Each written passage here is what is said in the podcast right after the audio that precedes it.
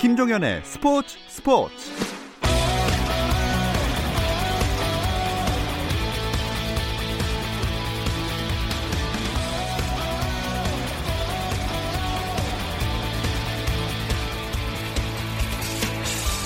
스포츠가 있는 저녁 어떠신가요? 아나운서 김종현입니다. 오늘 하루 스포츠계를 돌아보는 스포츠 타임라인으로 김종현의 스포츠 스포츠 출발합니다.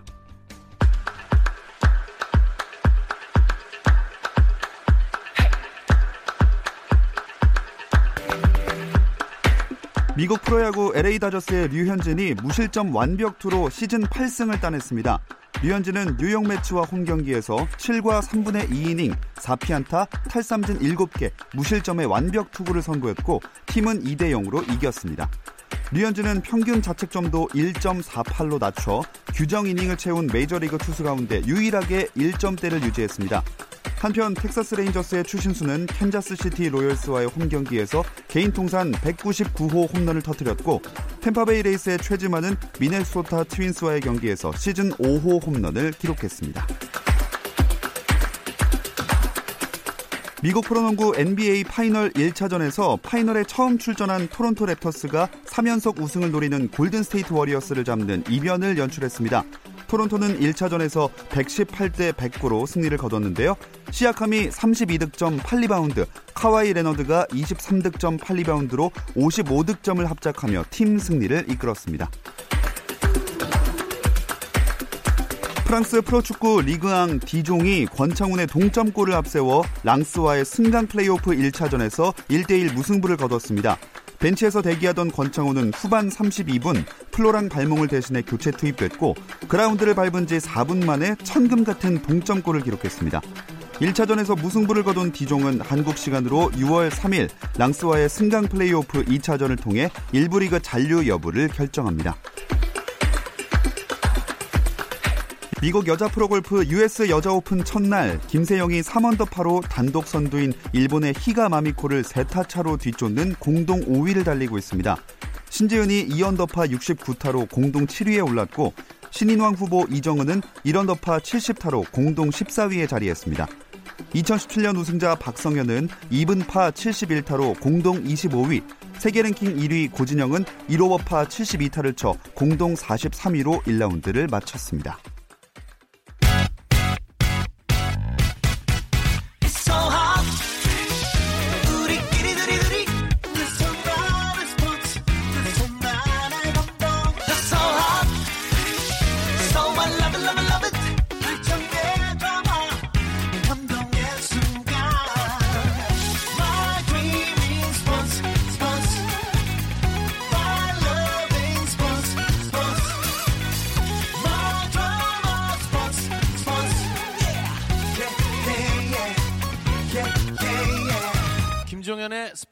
스포츠 스포츠.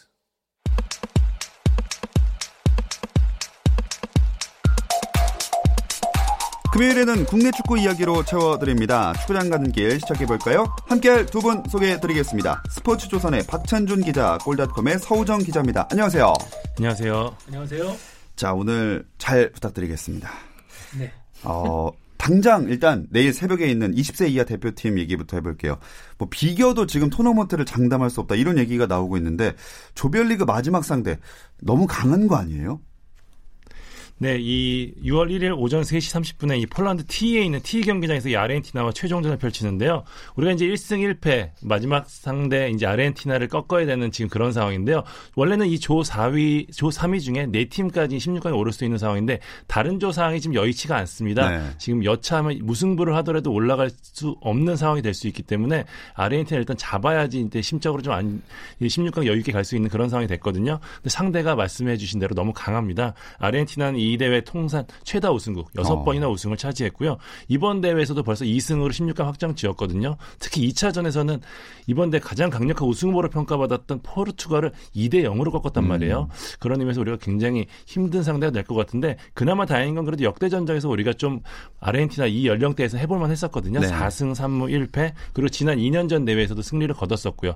그런 부분에서 우리가 좀 심리적으로 안정감을 찾고 좀 자신감을 음. 갖고 한다면은 아르헨티나도 해볼만 할 것 같습니다. 네. 그리고 또또 아르헨티나가 일단 16강에 진출한 상황이니까 좀 더 좋을 것 같기도 한데 어쨌든 이렇게 상황이 되니까 아, 첫 경기에서 조금만 더 잘해서 동점까지라도 만들었으면 좋았겠다. 이런 생각이 들거든요.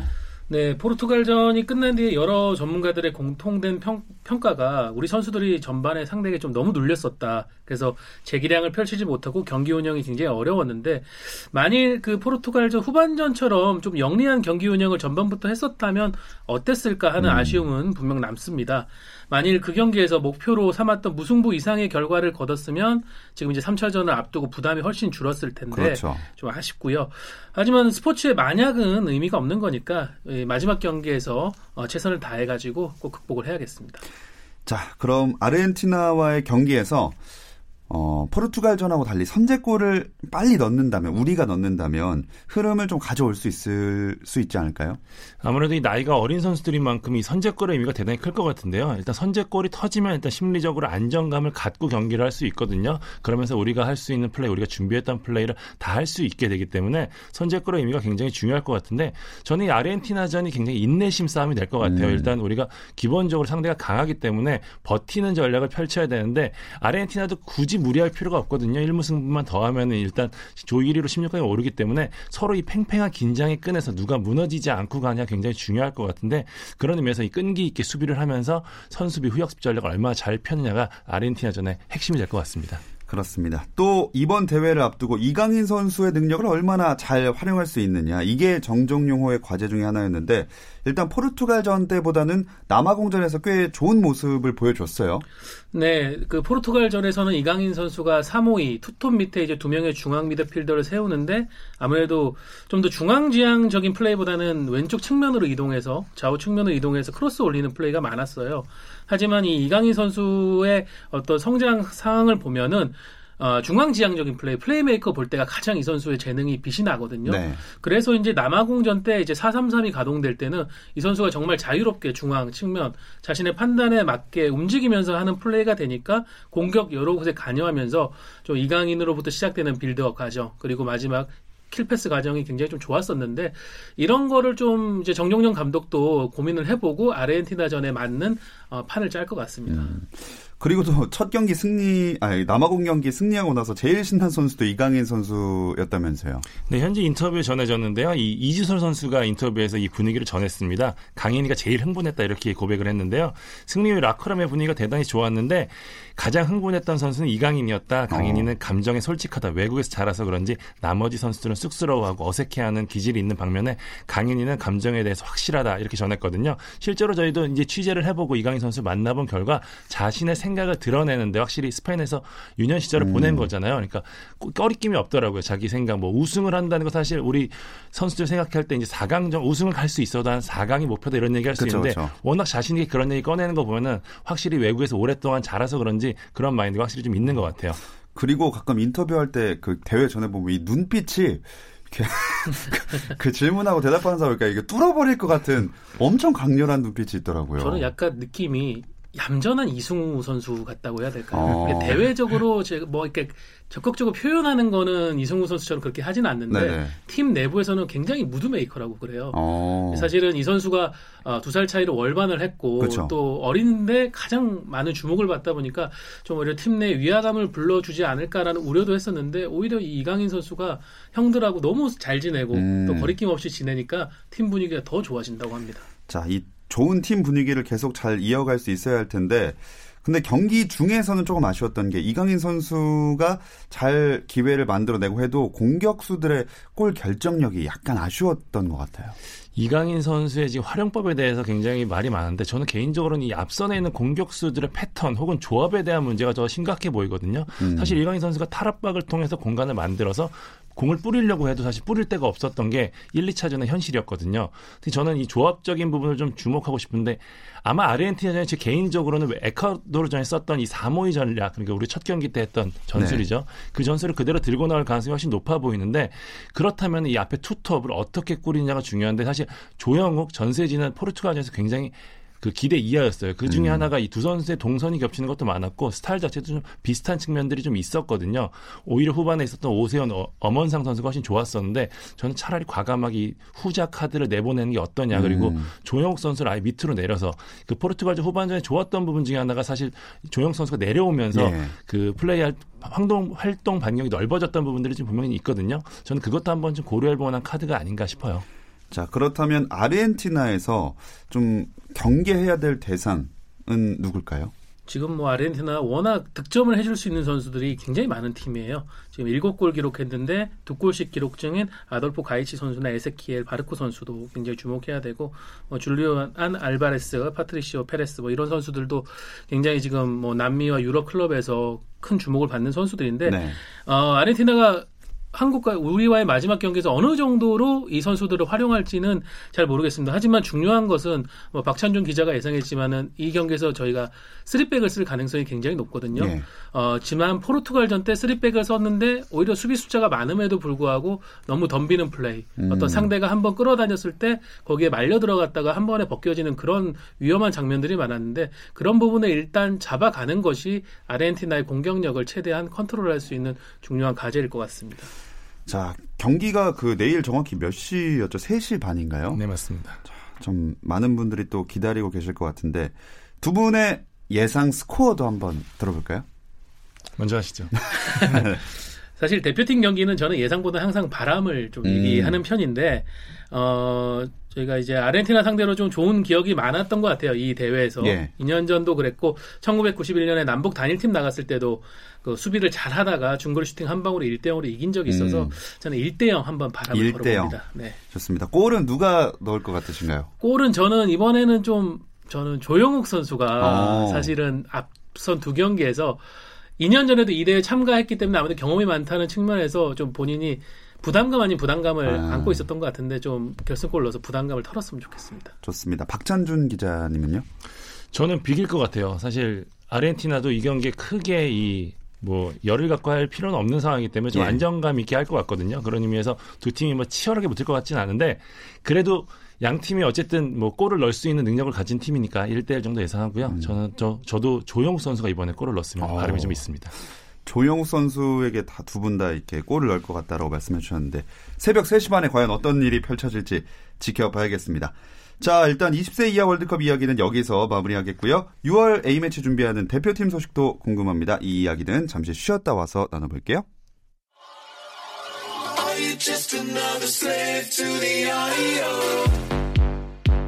국내 유일 스포츠 매거진 라디오 김종현의 스포츠 스포츠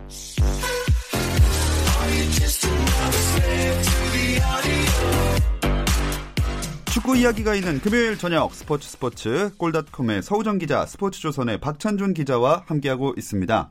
자, A 대표팀 벤투어가 좀 오랜만에 소집이 됩니다. 네, 지난 3월에 이제 볼리비아와 아, 콜롬비아를 상대로 어, 아시안컵 실패 이후 다시 이제 두 차례 신선전을 가졌는데 네. 당시에 벤투 감독이 아시안컵에 좀 드러났던 문제를 전술적으로 보완을 했고 또 오랜만에 대표팀에 돌아온 권창훈 선수 등의 활약이 좀 돋보였었죠. 이제 3개월 만에 다시 대표팀이 소집되게 되는데 당시에 찾아낸 일종의 해법들을 좀 더 어떻게 발전시키느냐를 이번 6월 소집에서 봐야 될 것 같습니다. 음. 그 새로 소집된 멤버들의 그 기존 멤버들하고 좀 변화가 있었던 것 같아요. 네, 일단 이 세 명의 선수가 새롭게 돌아, 드- 들어왔는데요. 울산에서 이제 좋은 모습을 보이고 있던 오른쪽 윙백이죠. 김태환 선수가 새롭게 선발이 됐고요.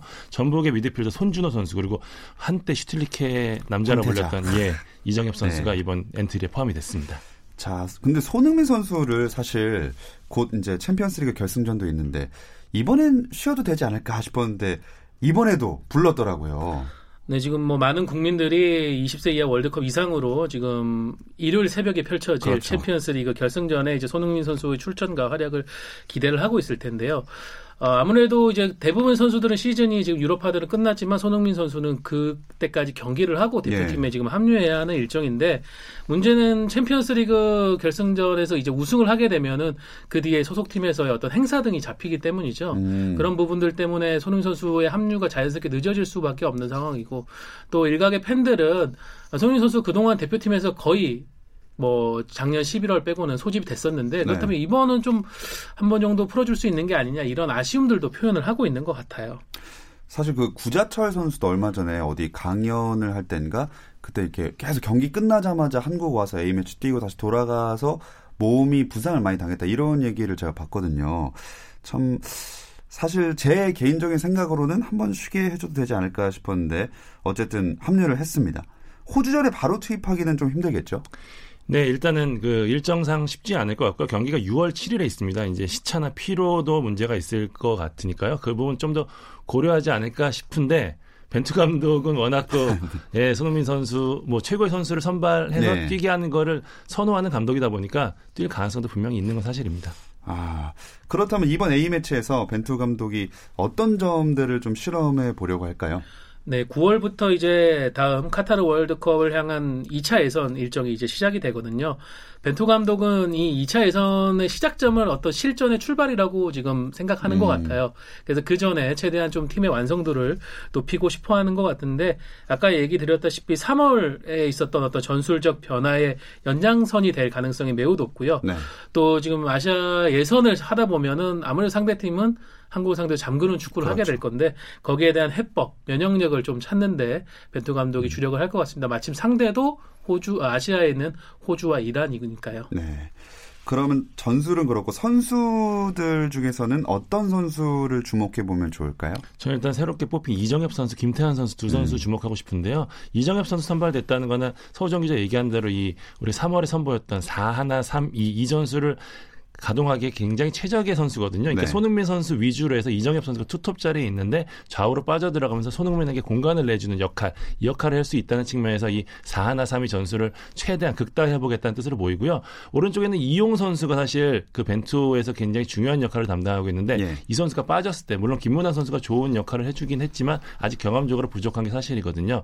이 벤투에서 이 좌우 윙백이 공격을 첫 번째 실마리를 풀어간다는 점에서 굉장히 중요한데 김태환 선수가 공격적으로는 굉장히 좋은 선수입니다. 음. 최근에 울산에서 좋은 플레이 해주고 있고요. 그 모습을 재현할 수 있다면은 벤투의 옵션이 하나 늘어날 수 있을 것 같습니다. 네. 또 K리그 1 수원 삼성의 공격수 아담 타가트가 호주 대표팀에 선발이 됐다면서요. 네, 원래 이 아담 타카, 타가트 선수가 2014년 브라질 월드컵에 굉장히 어린 나이, 19세의 나이로 월드컵에 참가했던 호주의 어떤 유망주였어요. 예. 하지만 그 뒤에 유럽 진출에서 부상 등의 이유로 실패를 하고 아, 호주 리그로 복귀했다가 올해 이제 K리그 도전을 했는데 K리그에서 굉장히 성공적으로 안착을 했습니다. 그런 활약이 인정받아서 이번 호주 대표팀에 또 2년여 만에 복귀를 했는데 어, 이 선수가 또 뭐 K리그에서 뛰는 선수들 많이 파악을 하고 있고 또 팀 동료인 홍철 선수들도 있기 때문에 어, 어떻게 보면은 호주 대표팀 입장에서는 이 선수 많은 도움을 얻을 것 같아요. 그렇습니다. 아마 중요한 정보들 쏙쏙 다 제공하지 않을까 싶은데 그렇다면 호주의 전력은 전반적으로 어느 정도로 봐야 될까요? 사실상 2군이라고 봐야 될 것 같은데요. 일단 우리가 알고 있는 유럽파들이 있습니다. 뭐, 뭐 레키, 뭐 로기치, 루옹고, 세인즈버리, 뭐 라이언 이런 선수들이 모두 제외가 됐습니다. 음. 대신에 이 국내파와 젊은 선수들, 우리가 알만한 선수들 중에는 뭐 베이치나 점원 이 정도 선수가 있는데요. 아마 호주는 이번 뭐 원정을 통해서 아마 새 얼굴을 찾기 위한 실험의 무대가 될 것 같습니다. 그리고 다음 경기는 이란전인데 이란전의 관전 포인트도 짚어주실까요? 뭐 짧게 얘기 드릴 수 있을 것 같아요. 복수죠. 아하. 네, 이란과의 무려 지난 10년 동안 지금 승리가 없는 상황이거든요. 아. 그것도 정말 작은 격차인데 그 격차를 넘기지 못하고 어, 지금은 떠난 칼로스 케이로스 감독 체제에서 계속 고전을 했었어요. 하지만 이란도 지금은 변화의 시기에 있습니다. 이제 케이로스 감독과 결별을 하고 어, 전 벨기에 대표팀 감독이었던 이제 빌모츠 감독을 선임을 해서 이번에 처음 A 매치 일정을 음. 치르게 되거든요. 어, 또 이런 이란의 출발 선상에 있는 새로운 팀을 좀 한국이 상대 한국이 복수를 좀 해야 된다는 그런 기대를 국민들이 많이 할 것 같아요. 그래서 네. 벤투가 좀 이번에는 이란을 꺾어줬으면 합니다. 자, 10년 동안 많이 고생을 했는데 우리나라가 이제 새로운 시작이니까 첫 단추를 잘 꿰어가지고 10년 동안은 이제 저희가 이기는 걸로 했으면 좋겠습니다. 그나저나 A매치 기간 동안 K리그는 휴식기를 갖게 되는데 그래서 이번 주말 경기가 휴식기 전에 마지막 경기가 됩니다. 내일 일단 두 경기가 있는데 관전 포인트 짚어볼까요? 일단 제주와 울산 제주 월드컵 경기장에서 오후 4시에 맞붙고요. 성남과 인천이 성남 종합운동장에서 오후 7시에 붙습니다. 일단 제주 울산전은 뭐 울산이 일단 선두를 내줬는데 제주 원정을 통해서 다시 한번 선두에 등극할 수 있을지 여부가 관심사고요. 저는 두 번째 경기가 좀 더 주목이 되거든요. 네. 성남 인천전인데 인천이 유상철 감독 부임 후에 이 공격력이 좀 나아지면서 지난 제주 원정에서는 첫 번째 승리까지 챙겼거든요. 예. 이 성남 수비진을 상대로도 다시 한번 골을 넣는다면 이 공격진은 완전히 살아난 것이라고 볼수 있기 때문에 뭐 지금 경남, 제주가 계속 주춤하고 있는 상황에서 강등권 판도가 완전히 바뀔 수 있거든요. 그런 의미에서 저는 성남과 인천전 주목하고 싶습니다. 좋습니다. 또 일요일에는 네 경기가 있네요. 네, 오후 5시에 전북과 상주, 경남과 서울의 경기가 열리고요. 오후 7시에는 수원과 강원, 포항과 대구의 경기가 열립니다. 어, 전북과 상주의 경기는 전북이 이제 주중 경기를 통해서 1위를 탈환했는데 과연 그 자리를 지킬 수 있을지 주목이 맞춰지는데 상주가 올 시즌 좀 예사롭지 않습니다. 사실은 선수 구성이 예년 같지 않은데도 네. 불구하고 조직력으로 커버를 하고 있거든요. 그래서 전북이 어, 절대 경계를 풀면 안 될 것 같고요. 경남과 서울의 경기, 경남 지금 굉장히 위기입니다. 아, 핵심 선수인 네게바 선수 시즌 아웃이 됐고 지금 쿠니모토 선수도 부상인데 서울이 최용수 감독 복귀 후에 올 시즌 정말 기세가 좋거든요. 그렇죠. 그 기세를 안고 창원에서도 또 승리를 올릴지 지켜봐야 되겠습니다. 수원과 강원의 경기 수원이 이제 주중에 포항을 꺾으면서 대승을 거뒀습니다. 3대 네. 0으로 기세를 올리고 있고 강원은 이제 김병수 감독 축구가 완전히 안착된 모습인데 어, 주중에 전북에게 지긴 했지만 내용이 굉장히 좋았거든요. 그래서 두 팀 굉장히 재미난 경기 할 것 같습니다. 마지막 포항과 대구의 경기는 지금 뭐 TK 더비라고 해서 네. 대구 경북 더비라고 하는데 어, 지금 포항은 5연승 달리다가 살짝 아, 4연승 달리다가 좀 주춤했고요. 음. 어, 대구는 뭐 굉장히 올 시즌 화제의 팀이죠. 이 두 팀이 다 좋은 지금 최근에 경기 내용을 보여주고 있는데 이번 대결에서도 좀 팬들을 열광하게 하는 마침표를 찍을 것 같습니다. A매치 기간 전에 펼쳐지는 K리그에도 많은 관심 보내주시면 감사하겠습니다. 자, 오늘 축구 이야기 여기까지 나눠보겠습니다. 함께 해주신 골닷컴의 서우정 기자, 스포츠조선의 박찬준 기자, 고맙습니다. 감사합니다. 감사합니다. 오늘은 여기까지입니다. 주말에는 9시 20분부터 함께 하실 수 있고요. 저는 월요일 8시 30분에 다시 돌아올게요. 김종현의 스포츠 스포츠.